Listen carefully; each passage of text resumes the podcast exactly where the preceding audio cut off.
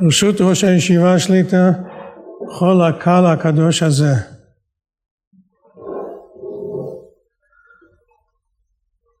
הטור כותב באורח חיים, הנותר מן, הח... מן השמן והפתילות בליל ראשון מוסיף עליו ומדליק בליל שני. שהדליק נר חנוכה וניתח, וניתח ונשאר שמן ופתילה, פתילות, אפשר להשתמש בזה גם ליל שני. נותן בליל שני, מוסיף עליו ומדליק בשלישי. מה שנשאר ביום שני, אז הוא מוסיף ומדליק ביום שלישי. וכן בכל הלילות. נותר ממנו בליל שמיני, עושה לו מדורה ושורפו לפני עצמו, שהרי הוקצה למצוותו. אז הוא אומר שזה אם נשאר ליל שמיני, אז אין עוד צורך בשביל נרות חנוכה, אז מה שנשאר מהשמן והפתילות, אז הוא צריך לשרוף אותו בפני עצמו, ואסור להשתמש בו. למה? מפני שזה הוקצה למצוותו. כך פוסק הטור. אצלנו זה מופיע גם בשולחן ערוך. הבית יוסף כותב על זה, אם תאמר, יש לו קושייה. הוא מוצא שלכאורה נראה שיש מחלוקת או סתירה בטור. למה? שלפני כן בתחילת הלכות חנוכה הוא כותב צריך לתת בשמן כזה השיעור צריכים לתת שיעור מספיק. בשביל שידלק חצי שעה אם נתן בה יותר יכול לכבותה עכשיו זה הזמן. זאת אומרת אז הוא פוסק אבל אם הוא נתן יותר שמן שיכול לדלוק דולק שעה יותר. אז הוא לא חייב להשאיר את זה. אחרי עבור חצי שעה הוא יכול לכבות את זה. וכן יכול להשתמש להוראה לך הזה הזמן שעבר עיקר מצוותה עוד זאת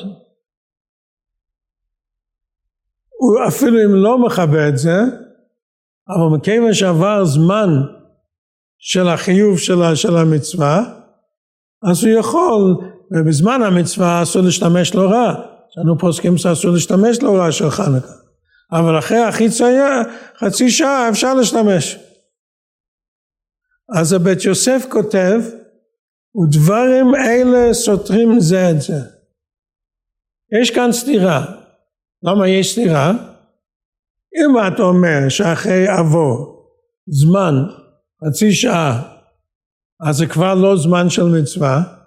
אם לא זמן של מצווה אז השמן והפתילות זה לא הוקצה למצוותו ולכן מותר לכבות ולכן מותר להשתמש רע אם כן למה אם נשאר שמן ופתילות בסוף של חנוכה אתה צריך לשרוף אותו?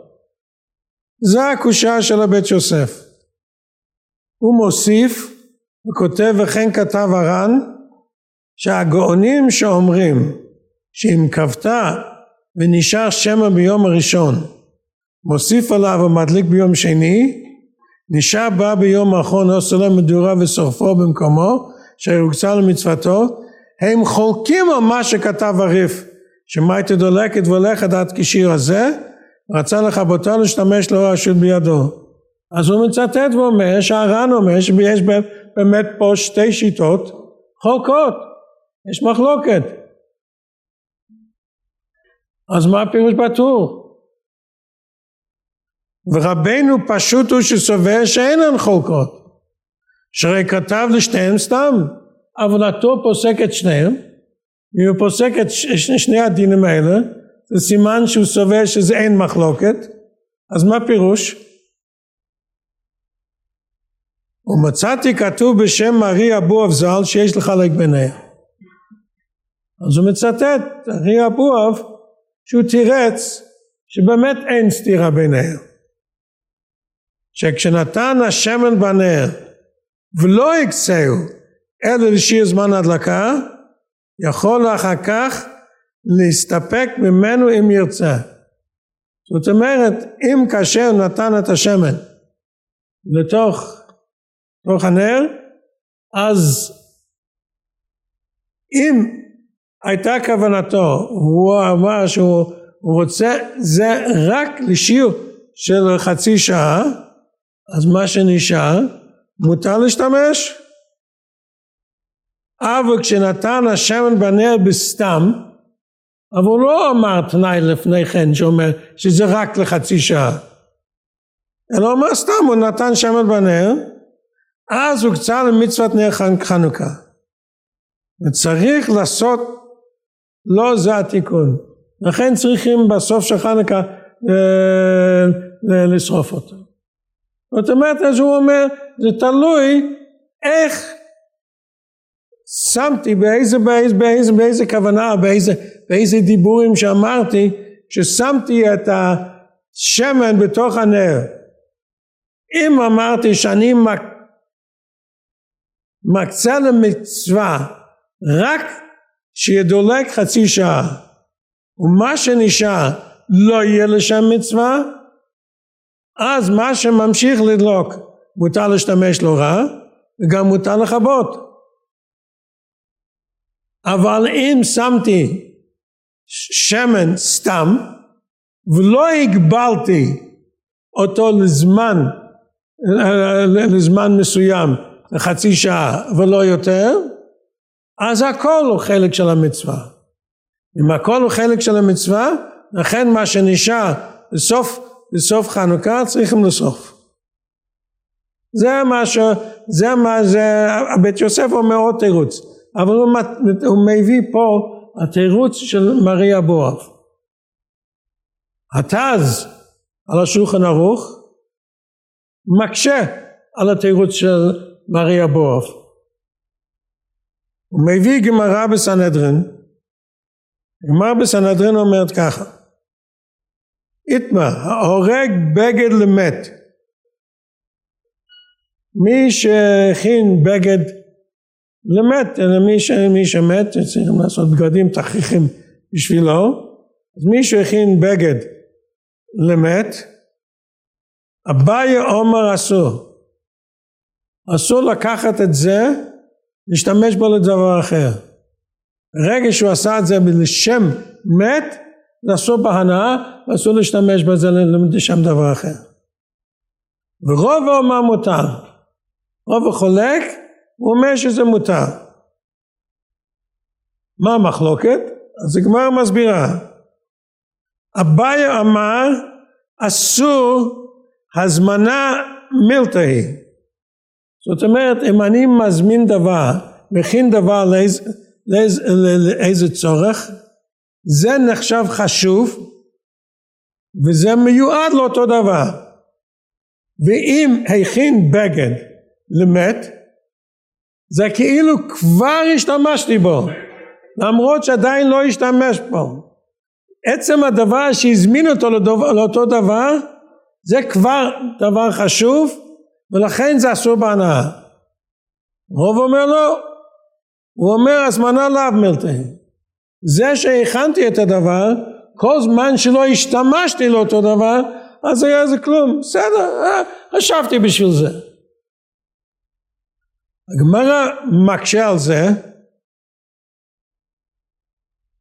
אחר כך יש סוגיה, שם סוגיה שלמה, הגמרא מקשה על זה מהמשנה, מותר המת ליורשים. זאת אומרת, יש משנה כזו, המשנה אומרת, שהם גבו כסף בשביל צורכי מת, בשביל כל הדברים שצריכים למת. מה שנשאר מהכסף הולך ליורשים. זאת אומרת שזה, שזה מותר ליהנות. זאת אומרת, הכנתי אני שצריך לשלם כל הדברים בשביל המת הקבורה וכל הדברים שאני צריך אלף דולר נגיד. בסוף הוא ישתמש רק בחמש מאות דולר.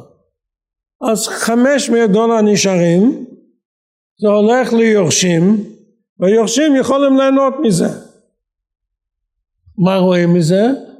כל זמן שלא השתמשתי ולא עשיתי בזה דבר, אפילו אם לכתחילה הזמנתי אותו לאותו דבר, אז, אז, אז במקרה כזה אנו אומרים שזה לא אסור בהנאה. אז זה ראייה לרובו וזה נגד הבעיה. זה הקושה של הגמרא מקשה, הלכה על הבעיה. הגמרא מתרצת, ואף אגב דאמרינן הזמונה מילתא, מכל מקום דחוזי לי תופס, דלא חוזי לי לא תופס. אם הכנתי דבר שזה ראוי וצריכים לו אותו דבר, אז ברגע שהכנתי אותו זה כבר תופס, וזה, וזה אסור. אבל מה שיותר מזה, מה שלכתחילה לא צריכים, רק הזמנתי יותר ממה שצריכים, מה שלא צריכים, המותר, זה המותר אפילו לפי הבעיה. אומר אז, מה רואים? רואים, רואים ברור מהגמרא, אפילו אם אתה אומר שהזמנת דבר בשביל איזה תועלת, אם אין צורך בזה לתועלת, אז זה לא תופס. ולכן, אם הזמנתי כך וכך כסף בשביל גביתי כך וכך כסף בשביל מת, ולא, ולא יהיה צורך בכל הכסף, הכסף שנשאר מותר בהנאה. אז אומר אם כן אותו דבר, זה אמור להיות בשמן של הנר. אפילו מה אתה אומר, שאם הוקצה למצוותו ואסור להשתמש בדבר אחר, הוקצה למצוותו מה שצריכים למצווה. מה שלא צריכים למצווה, אז זה לא הוקצה למצוותו. מה זה שונה ממה שגמר אומרת לגבי מותר המת? זה הקושה של התז. אני אשתדל לתרץ את הקושה הזו. אני רוצה להקדים את הגמרא, ובא מדליקים בסוגי דחנקה. הגמרא אומרת ככה, יש מחלוקת אם כבתה זוקוק לו, אין זוקוק לו. זאת אומרת, הדלקתי נרות חנוכה, זה נרבה, אז יש מחלוקת אם צריכים להדליק שוב או לא צריכים להדליק שוב. אנו פוסקים שלא צריכים להדליק. כבתה אין זקוק לו. אז הגמר שואלת וכבתה אין זקוק לו, אתה אומר שאם זה נרבה לא צריכים להדליק, ורמינו. אני אקשה לך קושה. מצוותה משתשקע חמה עד שתכלה רגע מן השוק.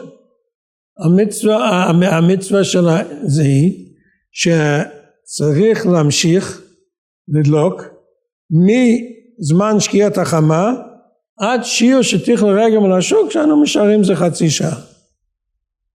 מאי לעבדי כפתה עוד המדלק לו. האם הפירוש הוא שאם כפתה צריכים שוב להדליק כדי שיהיה דולק חצי שעה. אז הגמרא מתרצת לא. אם כפתה באמת לא צריכים להדליק שוב. השיעור נאמר דאי לא אדליק מדליק. השיעור זה שיעור של זמן.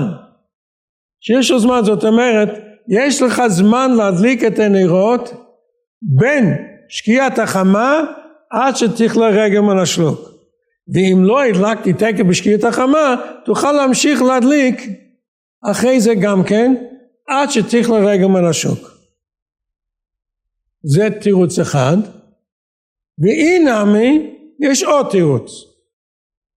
התירוץ זאת אומרת, לשיעורה, הגמר אומרת, שצריכים לתת מספיק שמן שידלוק השיר הזה, שזה ידלוק, אה, שיהיה דולק משקיעת החמה עד שתכלה רגע מן השוק. זה השיר. יש מחלוקת הראשונים איך לפרש את דברי הגמרא הללו. יש פה שני תירוצים. תירוץ אחד, התירוץ הראשון אומר שזה פה מדובר בהגבלת זמן הדלקה. אתה צריך לכתחילה להדליק בשקיעת החמה, אם לא הדלקת, יש לך זמן להדליק עד שקלת רגל מן השוק. זה תירוץ הראשון. התירוץ השני זה שיעור. האם שני התירוצים האלה חולקים או לא חולקים? יש בזה מחלוקת הראשונים. אני אקרא בפניכם את הלשון של הרמב"ם.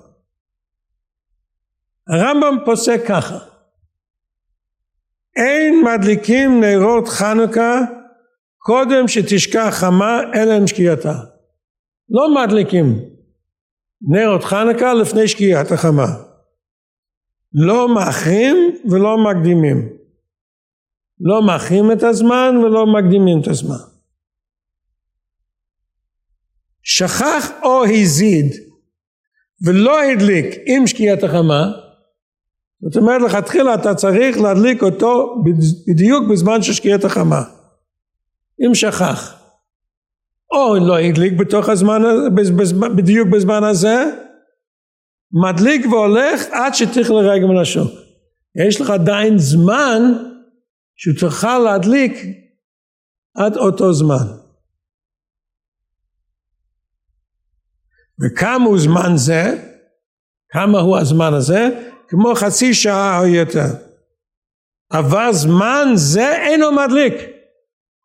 זאת אומרת, לפי שיטת הרמב"ם, כל הזמן של הדלק, יש פה הגבלת זמן שאפשר להדליק נרות חנוכה בתוך שיעור של חצי שעה בערך, זאת אומרת משקיעת החמה עד שתכלה רגע מן. עוד זאת כותב הרמב"ם וצריך ליתן שמן בנר כדי שתהיה דולקת והולכת עד שתכלה רגע מן השוק. ואתה צריך לשים שם מספיק שמן שימשיך להיות דולקת עד עד עד עד עד, עד חצי שעה עד תכלה רגע מן השוק. אז הרמב"ם פוסק את שניהם ומפרש שיש כאן שני דברים. לא שני תירוצים חולקים שני שתי אפשרויות שהברייתא שהברייתא מתכוונת להגיד לנו שני דברים. או דבר אחד הגבלת זמן הדלקה ועוד שיהיו כמה שמן צריך לתת אז אין כאן מחלוקת, יש כאן רק שתי שיטות.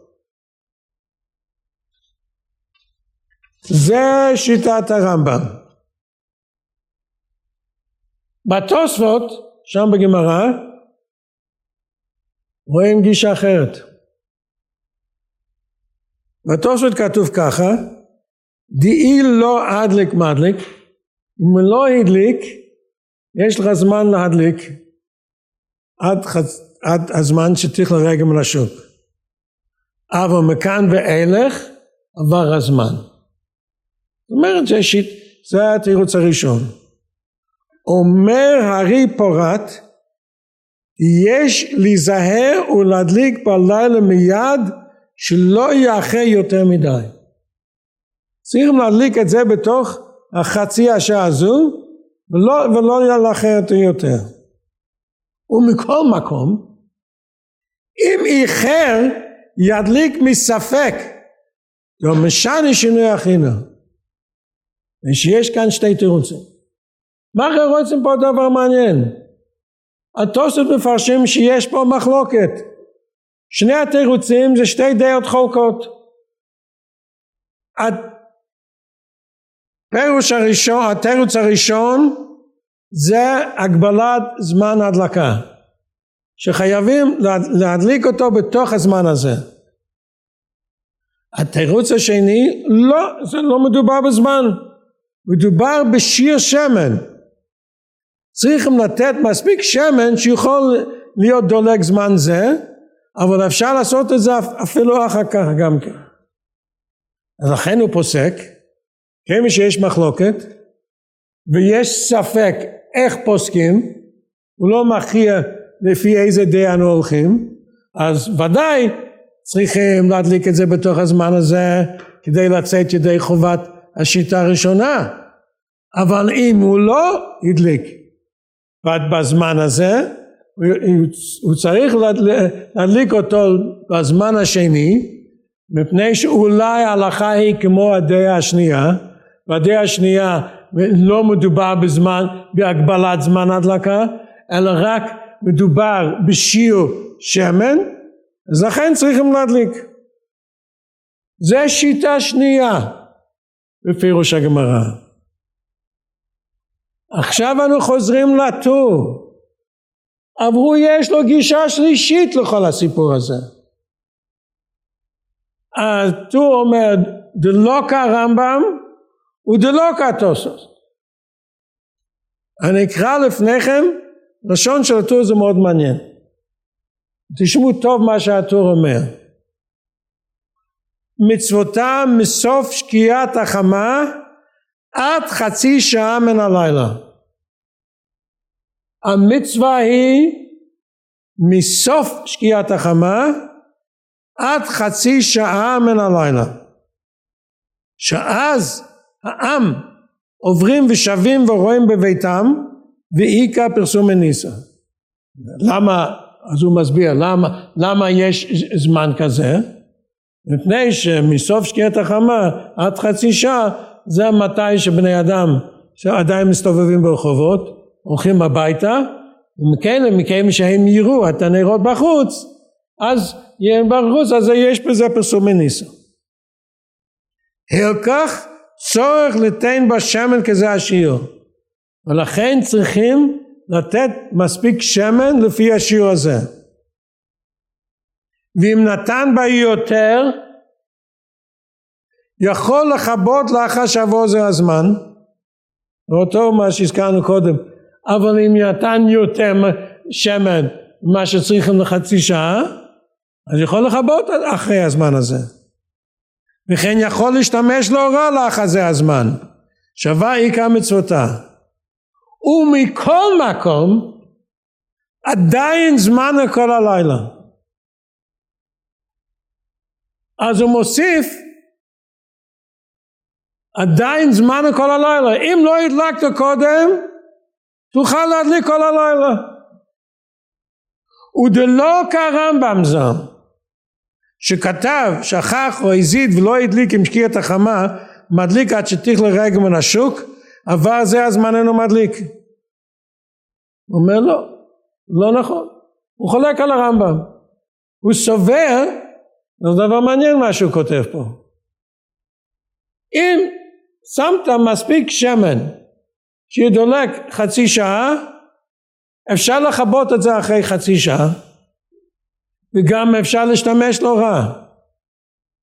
אבל גם הוא אומר עוד דבר, אם לא הדלקת בתוך החצי השעה הראשונה, תוכל להדליק כל הלילה. מתי אי אפשר להדליק? אם עבר כל הלילה ולא הדליק, לא ידליק ביום המחרת, ישרגה בתירא מעני. זאת אומרת, אם זה כבר בוקר, יש אור של שמש, אז זה לא זמן של הדלקת נרות, מפני שלא לא רואים נרות, נרות כשיש, כשיש אור השמש.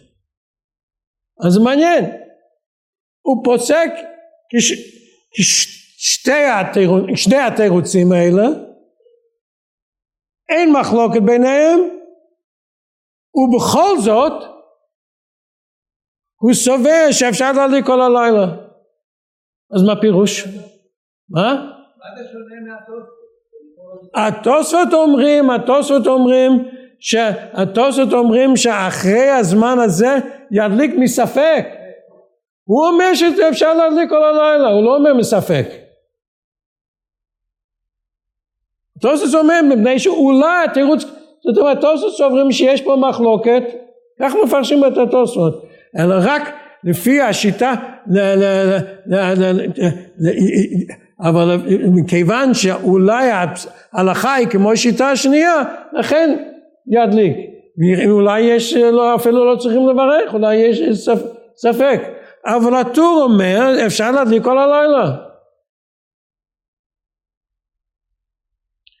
אז מוכרחים להגיד שזה הפירוש.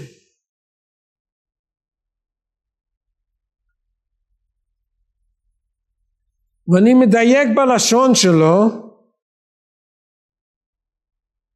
הוא אומר וכן יכול להשתמש להוראה לך זה הזמן שעבר עיקר מצוותה. הוא לא אומר שעבר זמן המצווה, הזמן עיקר מצוותה. אז לפי זה אני אומר, הוא פוסק שתי הלשונות, אבל הוא חולק על הרמב"ם. הרמב"ם אומר שאחרי חצי שעה אי אפשר להדליק.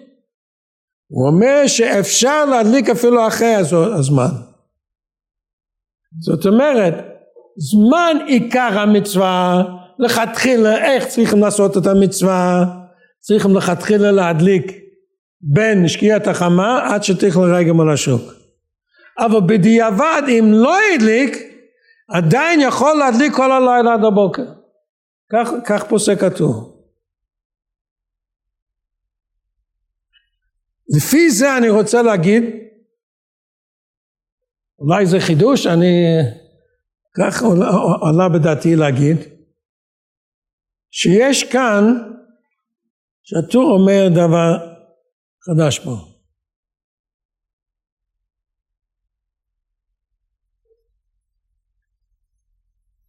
זה שיש זמן זה לא הגבלה מוחלטת אלא זמן של לכתחילה. אחרי עבור הזמן הזה זה בדיעבד אבל עדיין מקיימים את המצווה יוצאים ידי חובת המצווה אפילו אם עושים את זה אחר כך. לפי זה אני אומר שהם הדליק אפילו בתוך הזמן וזה ממשיך להיות דולק זמן רב למרות שיצא ידי חובתו אבל מה שממשיך זה עדיין קיום המצווה. יש מושג כזה שיש קיום המצווה אפילו אחרי עבור זמן החובה. ואני אראה לכם שתי דוגמאות בהלכה שמצינו דבר כזה שאפילו אם מצאתי ידי חובה אם אני ממשיך עדיין, עדיין יש בזה קיום המצווה. באבא מילים שבלולב מה אומרת? מדאג בהי נופק בהי. ברגע שלקחת בידך בידיך את ארבע מילים שבלולוב, יצאתי ידי חובה. קיימת כבר את המצווה, לקחת מכם ביום הראשון פרי צעד על קו בשמאל, קיימת את המצווה. אתה לא חייב. אבל להגיד שאם אתה ממשיך להחזיק בזה אין מצווה, לא סביר. יש כל עניין הזה של ננועים.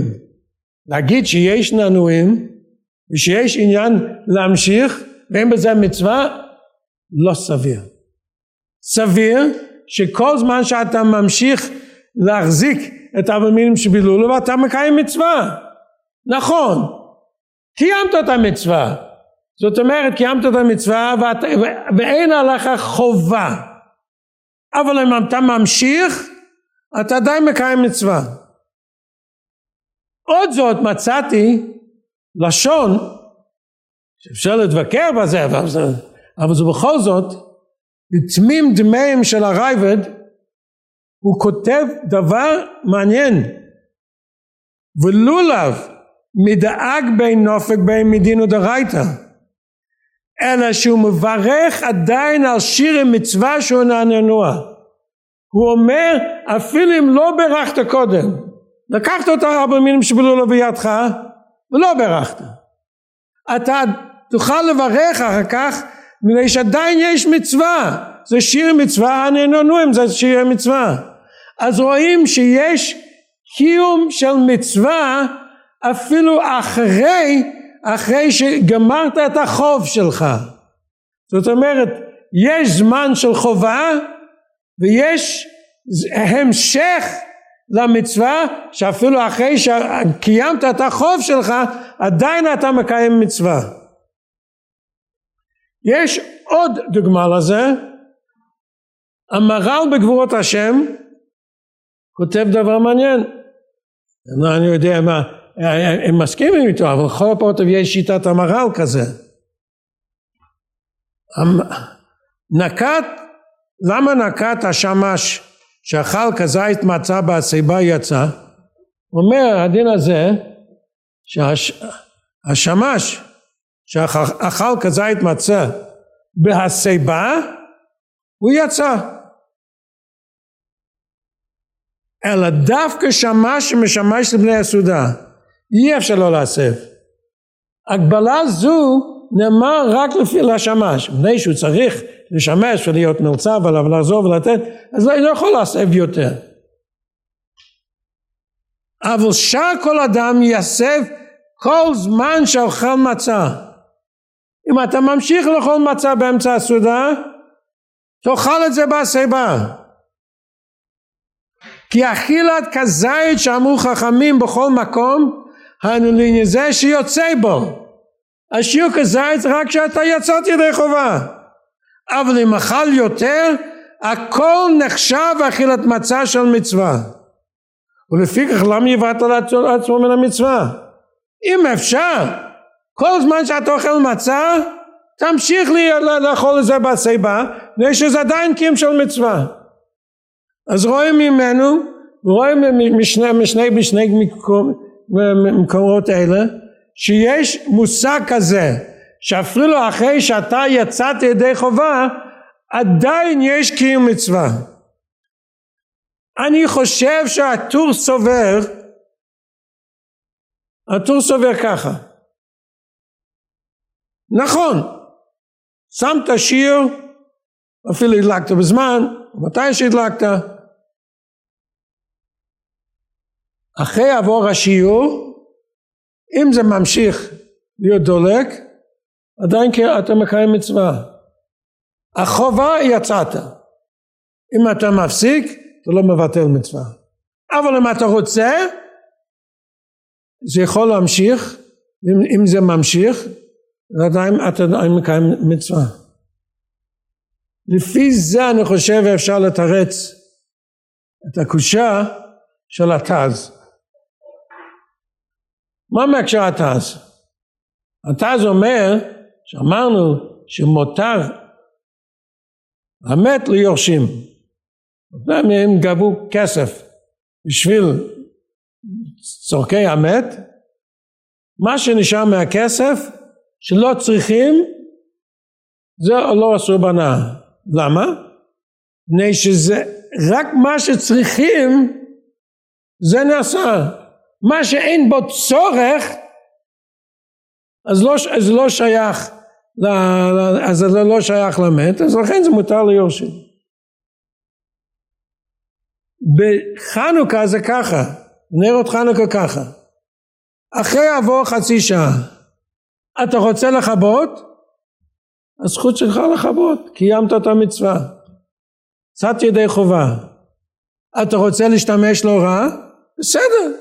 מבחינתך זה כבר לא מצווה. אבל אם אתה לא עושה כן, מבחינתך זה ממשיך להיות דולק ואתה לא משתמש לא רע ואתה לא מכבה אותו, זה ממשיך להיות דולק, עדיין מקיים מצווה. ואם עדיין, מקיים, עדיין אתה מקיים מצווה, אותו שמן זה חפצה של מצווה. אז לכן אין סתירה בטור. מה?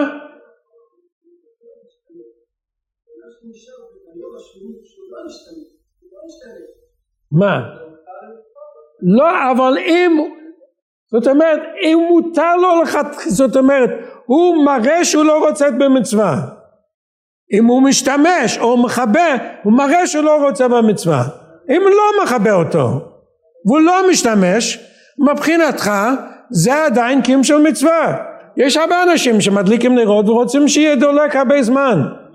והפרט בזמננו, היו גדולים שהיו מחמירים שיהיה דולק ובחוץ הרבה, למה? מפני שבזמננו זה, אין דבר כזה שטיח רגל מן השוק, יש אנשים עוברים ושבים הרבה זמן, אז עדיין יש פרסום הניסים, ואפילו בזמן חז"ל עדיין היום סתם אה, רוב הציבור לא הולך, אבל עדיין היו יחידים, אז לכן יש קיום של מצווה. אני, מה?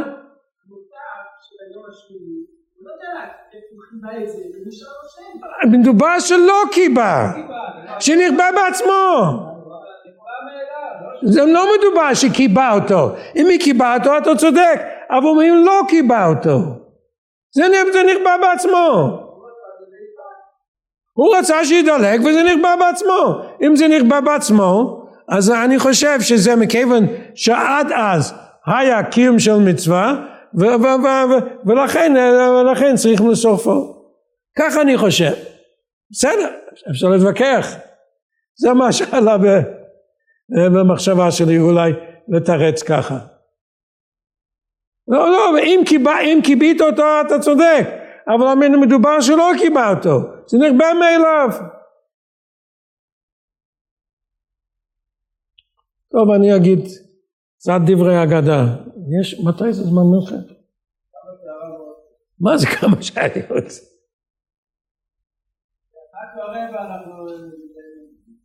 אחת ורבע? אז יש זמן, בסדר, טוב.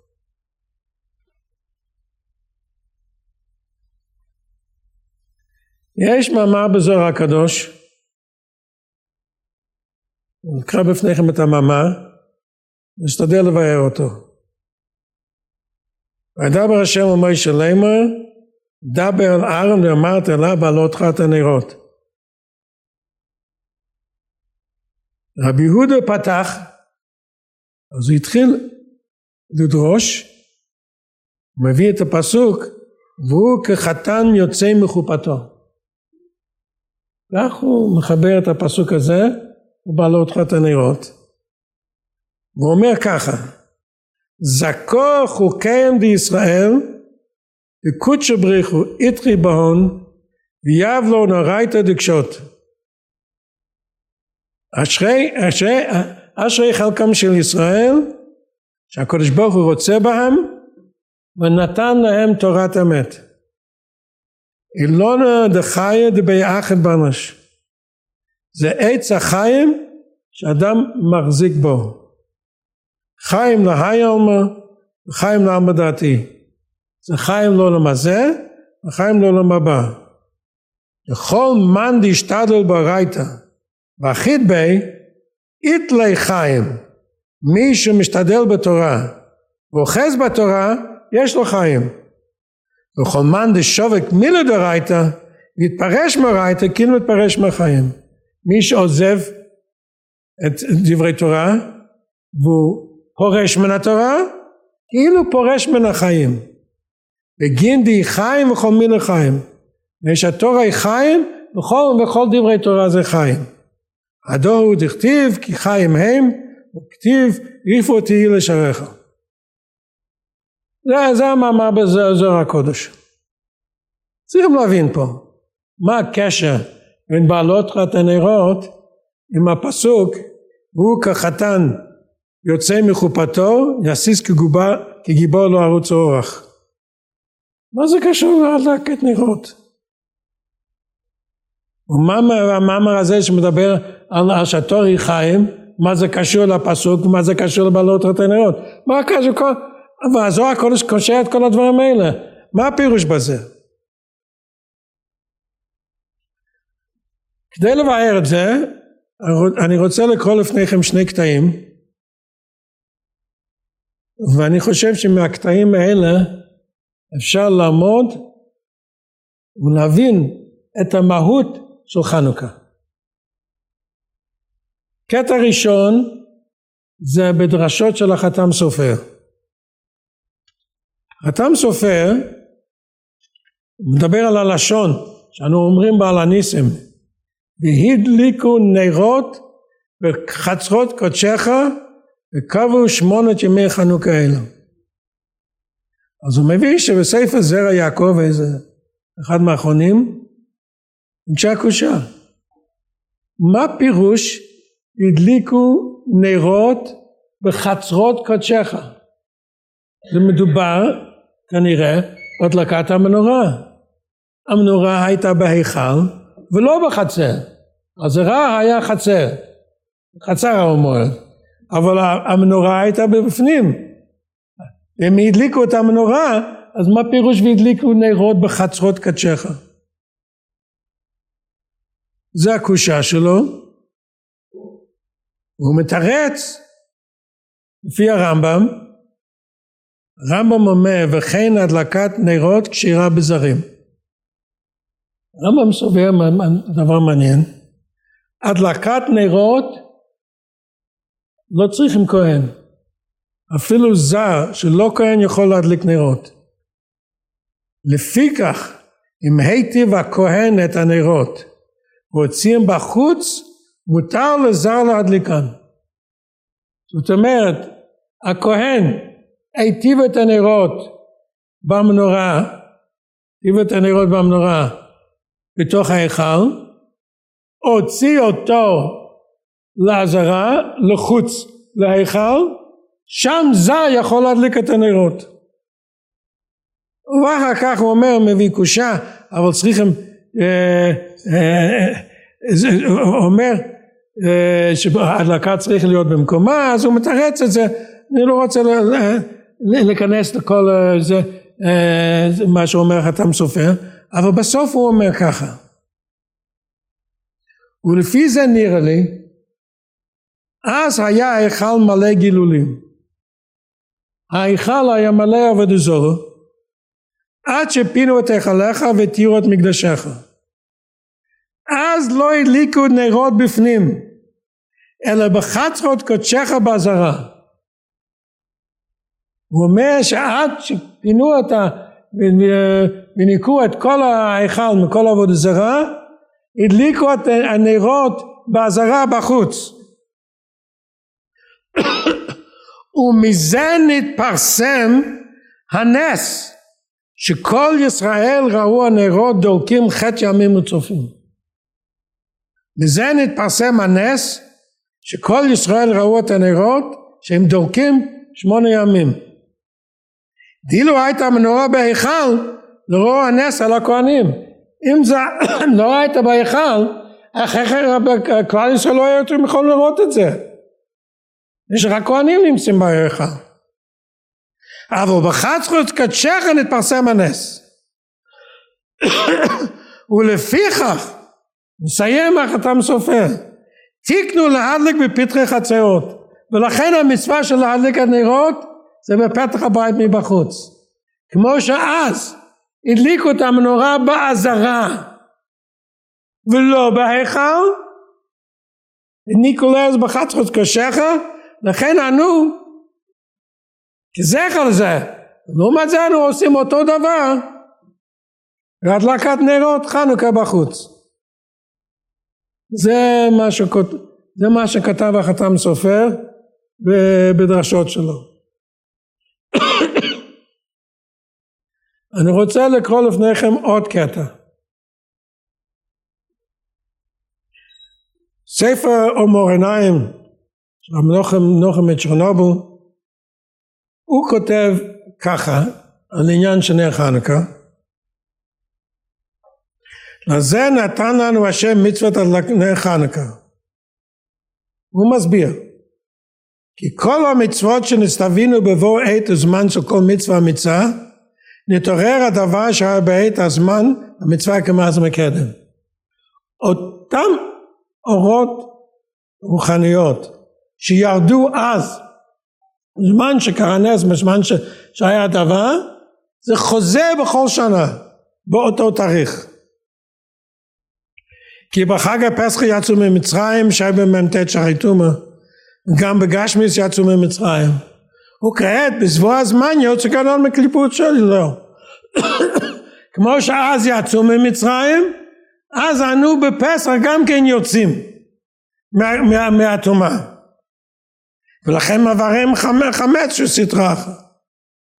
שבועות זה זמן אז של קבלת התורה, אז אני יכול לקבל את התורה מחדש בכל שבועות. סוכות ענני כבוד זה החסד שהקדוש ברוך הוא סובב אותנו, זה חוזר בכל שנה. אז הוא אומר בחנוכה, הוא עת לקרב אדם אל השם על ידי התורה. בחנוכה זה הזמן לקרב את האדם אל השם על ידי התורה. כמו מאז ומקדם בימי מתתיהו בן יוחנן כהן גדול שהיוונים טימאו כל השמנים. הם טימאו כל השמנים שמנים זה סמל של חוכמה מה אומרת השמן? של, של חוכמה. ולכן אז הם זאת אומרת הם היוונים טימאו את כל החוכמות ונשאר פח אחד של שמן היא התורה ונשאר קצת וזה דלק שמונה ימים והוא מסביר את זה למה שמונה ימים. והמשיך בעבודתו להעיר שמונה ימים ולכן נר חנוכה אומר דבר מעניין. מה הדין לכתחילה שמדליקים נר חנוכה איפה צריכים לשים את הנרות זה מגיעים טפחים עד עשרה טפחים. זה קרוב למטה. למה? הוא אומר זה צריך להיות למעלה משלושה, שלושה זה ארס מיכטה, זה עדיין נחשב כמו על הארץ. למטה מעשרה, למה זה צריך להיות למטה מעשרה טפחים? ושחז"ל אמרו לנו השכינה לא ירדה למטה מעשרה. כך אומרים חז"ל. לא ירדה למטה מעשרה טפחים. רק שהשם חושב מחשבות ובלתי יידח ממנו נידח על נס ששם כביכול מוריד למטה מעשרה ומתקרב לאדם להשיבו להחזירו אליו. בחנוכה היה דבר מעניין זאת אומרת שהקדוש ברוך הוא יצא ממחיצתו כאילו, ירד למטה מעשרה, כדי להעיר ולקרב יהודים שאפילו הם רחוקים, שהם למטה מעשרה טפחים. אני חושב שאם ניקח שני הקטעים האלה, נוכל להבין כל העניין הזה של חנוכה. אני רוצה להקדים, להקדים איזה דבר. רואים דבר מעניין. וקורבנות, מה הדין? שחיטה כשרה בזר. אחרי שחיטה, מקבב ואילך, צריכים דווקא כהנים. אז ההתחלה יכול להיות שלא על ידי כהן. אבל אחר כך, כל הקרבת הקורבן צריך להיות דווקא על ידי כהן. בהדלקת המנהרה זה הפוך, ממש מגמה הפוכה.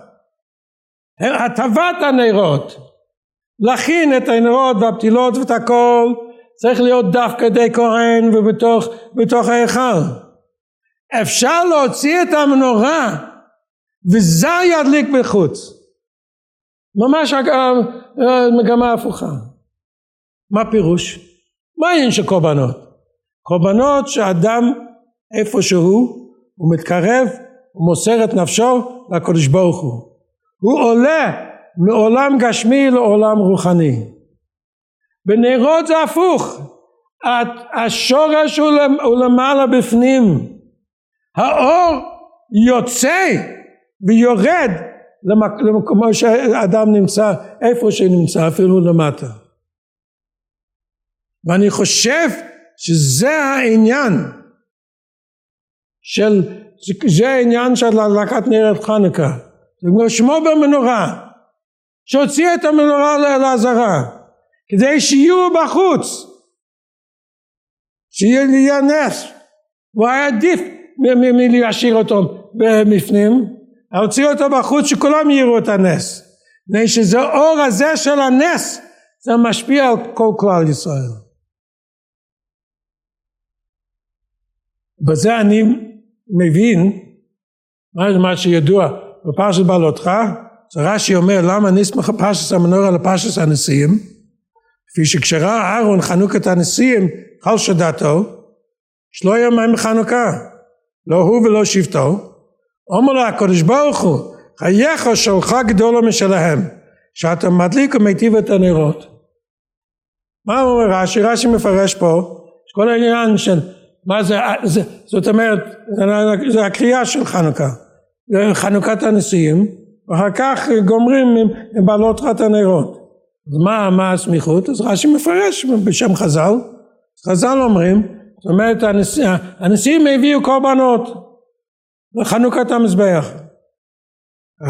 אבל שבט לוי לא היה בתוך זה, אז אהרון הרגיש מה? חסר לנו?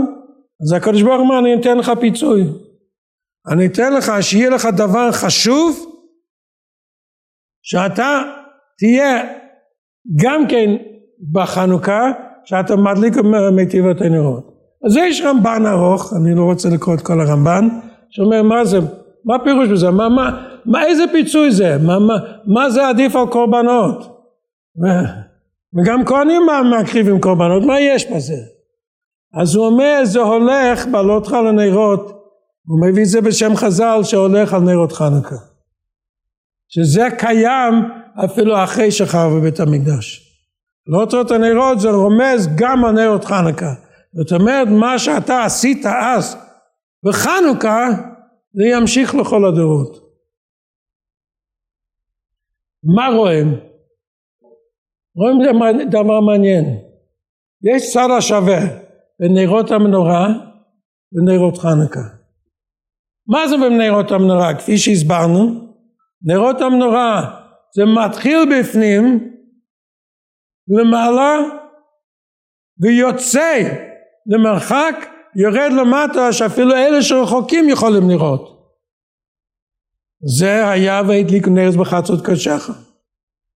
נרות חנוכה אנו מדליקים גם כן בחוץ כדי שאור התורה ידליק גם, גם בחוץ ואפילו אלה שרחוקים לקרב אותם גם כן על ידי התורה.